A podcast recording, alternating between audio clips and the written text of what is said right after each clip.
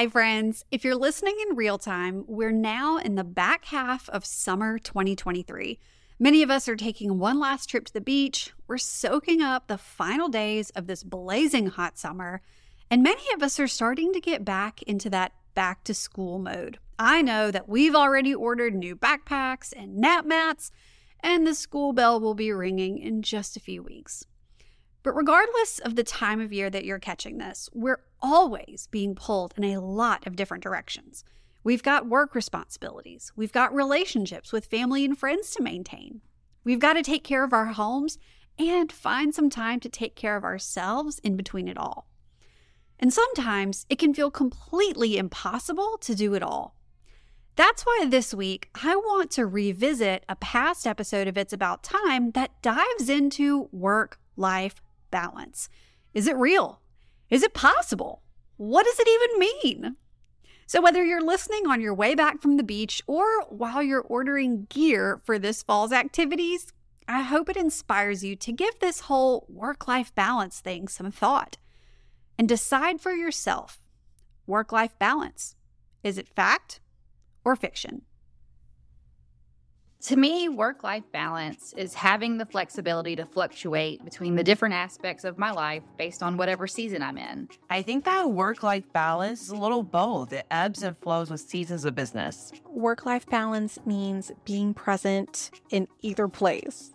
So if I'm working, I want to be fully there. Work life balance is about being able to leave all my work at five and not let the daily emails, projects, and due dates command my attention. The big thing that I've learned with work life balance is that you need to be kind enough to your spouse in order to let your ambition take a backbeat to reality at times. If our definition of work life balance is perfect, where everything it always goes according to plan and we all feel relaxed and happy, that's not reality. It's not something that you can be perfect at. You can make all the plans, you can have all the goals, but sometimes it's just not going to get done. I don't believe that work life balance exists. And I also don't think that it's desirable or that it's something to strive for. I think that you can have work life balance. You just have to learn how to separate the two. I don't really believe in work life balance because for me personally, I think that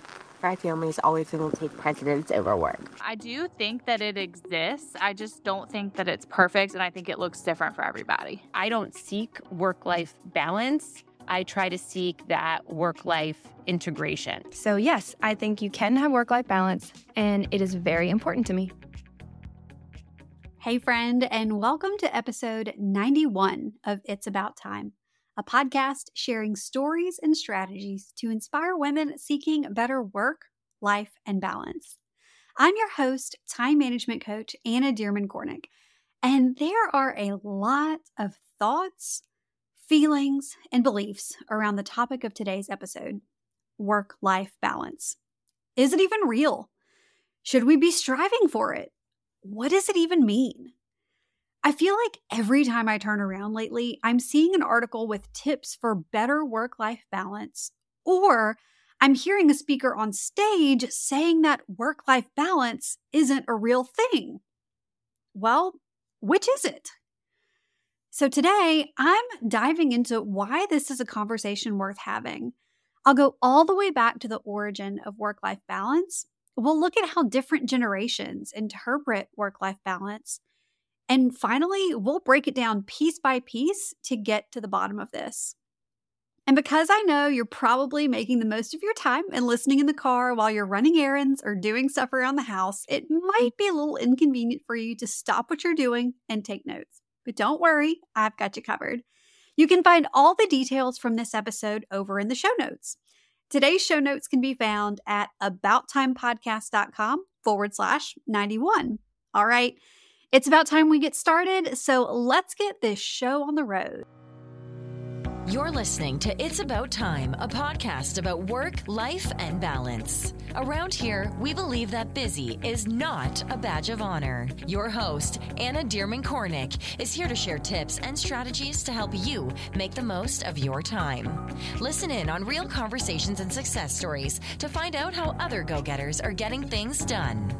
If you're ready to step away from the overwhelm and spend your time on what matters most, then you're in the right place. Here's your host, time management coach, Anna Dearmon Kornick. It's early morning, late May, 1953. Two men, Sir Edmund Hillary from New Zealand and Tenzing Norgay, a Sherpa born in India, set out to do what no man had ever done before and what many men had lost their lives attempting. Hillary and Norgay suited up and made their way to the top of the highest mountain in the world, Mount Everest. Pushing their way through the icy, uncharted terrain, they arrived at the top of Everest's 29,035 foot summit at 11:30 a.m. on May 29th, and they made history. At that point, many climbers before them had tried to reach the mountaintop, the first attempt being 32 years earlier in 1921. And as you can imagine, a lot changed in those 32 years. Most notably, technology. Hillary and Norgay's 11 man climbing team was outfitted with insulated boots and clothing, radio equipment, and oxygen systems that made navigating the high altitudes and rocky terrain just a little more possible than in the past. But despite the advances in technology, Hillary and Norgay had to forge a new passage. They had to take steps that no one had ever taken and traverse a path that no one else had ever cleared in order to make it to the top. Since that historic day, May 29th, which by the way is my birthday, more than 4,000 climbers have reached the top of Mount Everest. So, what does this have to do with work life balance and whether work life balance is a thing? Trust me, it does. But we're going to come back to that in a bit. I think we can all agree that the quest for work life balance can feel like climbing a mountain sometimes. It's rocky, sometimes it's hard to breathe, it's a lot of work, and it feels like we have to carry a ton of baggage with us along the way. And if we make a wrong move, the slightest misstep, everything could come crashing down. But this episode isn't meant to debate whether or not work life balance is hard. It's to tackle the existence of work life balance itself. Is it real? Is it something we should strive for? Is it a fool's errand? Is it a concept sold to us by self help gurus so we'll buy their latest book, take their course, drink their fitness tea, buy tickets to their retreat, or invest in whatever it is they're selling us? And then lately, it feels like I can't open a magazine or listen to a motivational speaker without reading or hearing work life balance. It's not real. Well, is it real or is it not? Fact or fiction? work life balance. Why does this matter? And why is it worth talking about? From my perspective as a time management coach and someone who is constantly digging into the topics of productivity, self care, personal development, and career success, this is why. Our beliefs about work life balance shape our attitudes and our efforts toward how we manage our time and what we believe is possible. I'm going to say that one more time. Our beliefs about work life balance shape our attitudes and our efforts toward how we manage our time and what we believe is possible. So, if we believe it's real, that affects how we show up. If we believe it's not real, that also affects how we show up. But first, we kicked off this episode at the top of Mount Everest in the 1950s. Let's fast forward just a bit to the United Kingdom in the 1980s, to the moment in history where the concept of work life balance was born. I believe that in order to understand, well, anything, it's important to understand the origin story. Where did it all begin and why? The term work life balance first appeared in the UK as an issue in the women's liberation movement. In a nutshell, this movement advocated a flexible working schedule and maternity leave for women. At the time, the dominating societal belief was that women were expected to have a career and continue to be the primary manager of the family and home. You've probably heard this expectation called the invisible load emotional labor, or the mental load. I should probably do an entire episode just on this topic, but it's basically all of the little and big things that typically fall on the woman in a male female relationship. Things like the cooking, the cleaning, being the primary caregiver for the children, and on and on and on. Because of this responsibility at home and the responsibilities associated with having a career, women were being pulled in multiple directions more than ever before, and the concept of work life balance was born from there. And honestly, this expectation that women have a career and be the primary manager of the home doesn't seem all that different from our experience now in 2021. The US continues to be the only wealthy nation offering no national paid parental leave. COVID 19 has driven millions of women out of the workforce, and to quote an article from Fortune magazine, one of the main drivers of this disparity is the increased burden of unpaid care shopping, cooking, cleaning, taking care of kids and parents in the household, which is disproportionately carried by women. Just like technology advanced between the initial climbing attempt at Mount Everest in 1921 and the eventual success in 1953, the way that work life balance is interpreted has changed as decades have passed, with different generations bringing different perspectives and experiences to the concept. So let's take a broad strokes look at how baby boomers, Gen X, and millennials look at work life balance. For many baby boomers, now remember, this is many, not all. For many baby boomers, work life balance just isn't that important. Right now, baby boomers are either retiring or they're holding senior high level positions.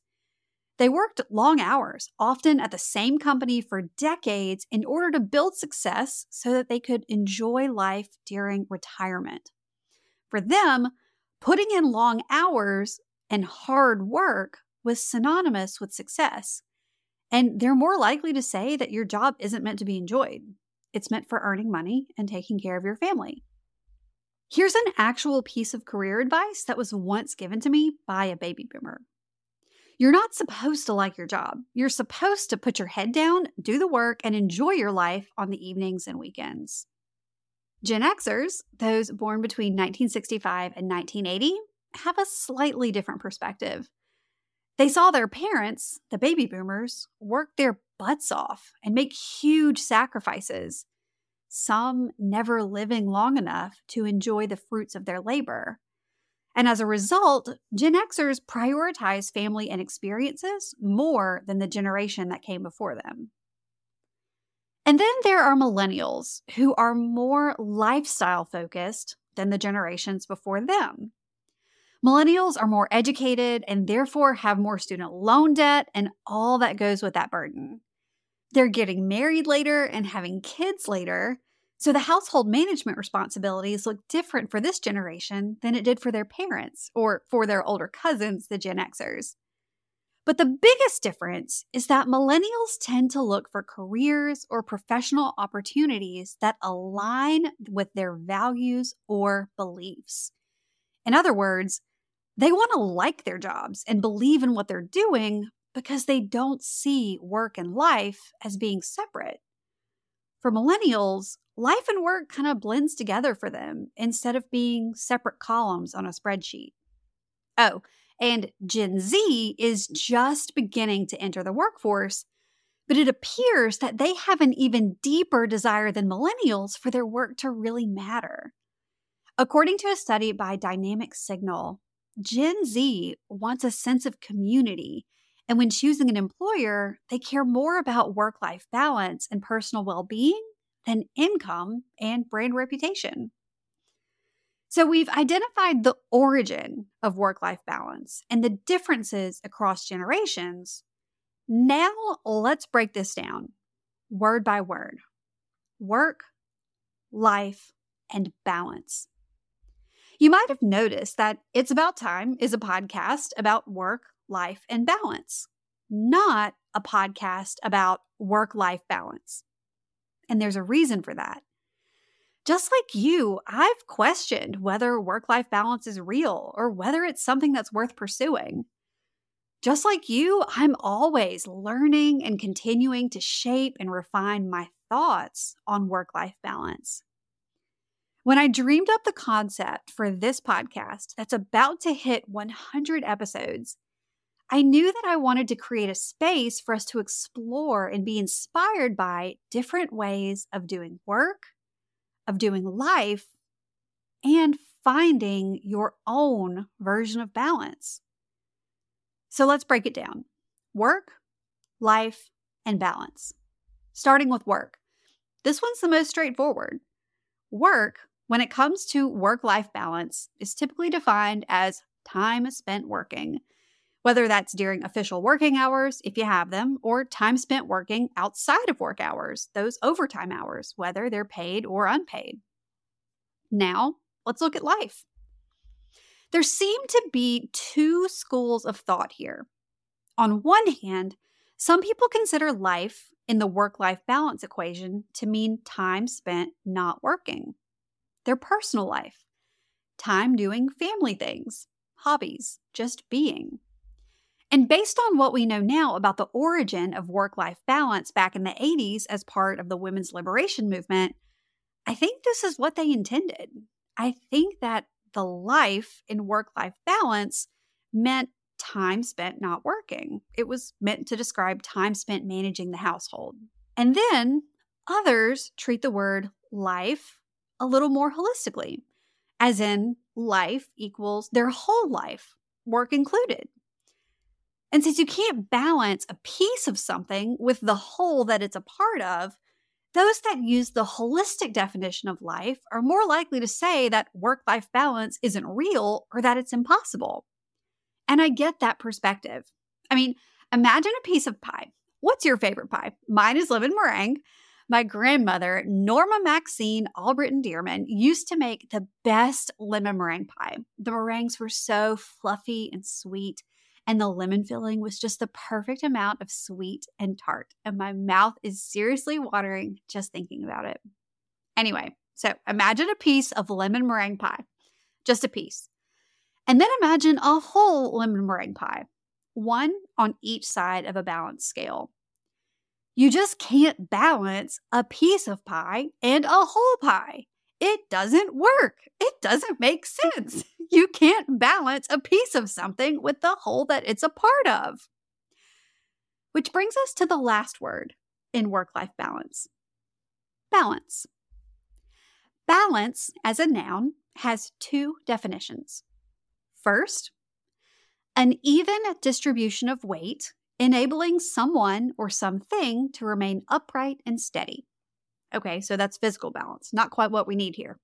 Here's the second definition a condition in which different elements are equal or in the correct proportions. One more time a condition in which elements are equal or in the correct proportions. It's those last four words for me in the correct proportions. Work life balance earns a lot of detractors when people see balance and think equal. How can work and life be equal when work is a part of life? Or my work will never be equal to my life because my family will always come first. Absolutely. I hear you big time. So, what's the truth about work life balance? Remember what I said at the beginning of this episode. Our beliefs about work life balance shape our attitudes and our efforts toward how we manage our time and what we believe is possible. So let's look at our options. Let's say work life balance is real. What does that mean? And how could it shape our attitudes and efforts? Well, it could mean a lot of things, but here are a few that come to mind. You might believe that work life balance is a thing. But if you're not perfectly balanced, which let's be honest, none of us are, then you're failing. And side note, y'all, everything in life doesn't have to be so pass fail. Not being perfect at something doesn't make you a failure, it makes you human.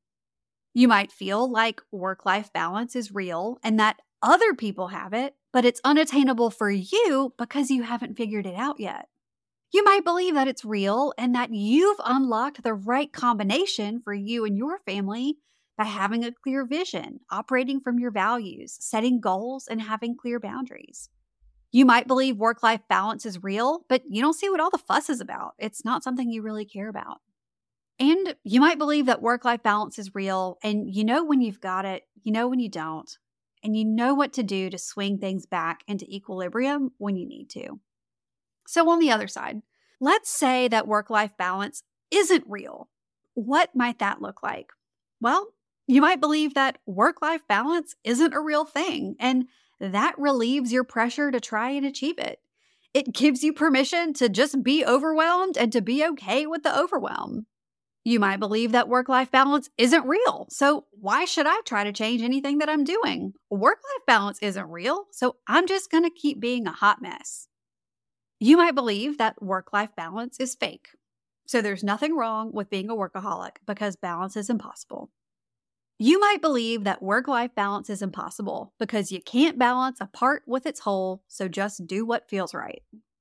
You might believe that work life balance isn't real, so instead, you decide to choose your own adventure. You go in search of work life integration, work life flexibility, work life harmony, or any other descriptor that feels right to you. But you just know that work life balance isn't the right fit for you.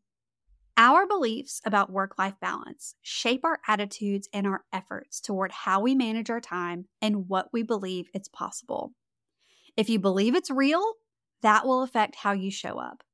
If you believe it's not real, that will also affect how you show up and the decisions you make. So here it is. Here's the truth about work life balance. Is work life balance a real thing?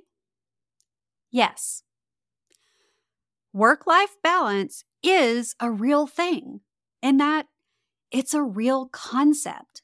It's an idea. But just because something is an idea doesn't make it a fact. But it doesn't make it fiction either. It's like democracy. Just because China doesn't have a democracy doesn't mean democracy isn't real. Not only that, every state government in the United States is democratic but they all operate a little differently. Some states even call themselves commonwealths. But just because they're all a little different doesn't mean there's no such thing as democracy. It comes down to this. Are you ready? It doesn't matter. It doesn't matter if work life balance is real or fake. Were you expecting that? It doesn't matter whether it's real or fake or fact or fiction or blue or purple or anything. Whether you believe it is or it isn't, what actually matters is that you have a clear vision of what you want your life to look like. Let's stop debating whether or not work life balance is real and instead focus on designing a life we love. What does your ideal life look like? When you imagine standing at the top of a mountain and looking down at your life and all that you've done, all that you've experienced, what is it that you want to look back on? What do you want to remember? What do you want to be proud of? And what stories do you want to tell? So let's go back to Mount Everest real quick. In order for Edmund Hillary and Tenzing Norgay to reach the peak of Mount Everest, they had to believe that it was possible. They had to believe that there was a way to the top. And then they had to blaze their own trail to get there. They had to take steps no one had ever taken. They had to do it their way. And then, once they did it, once they charted the path to the top, they were proof to everyone that it could be done.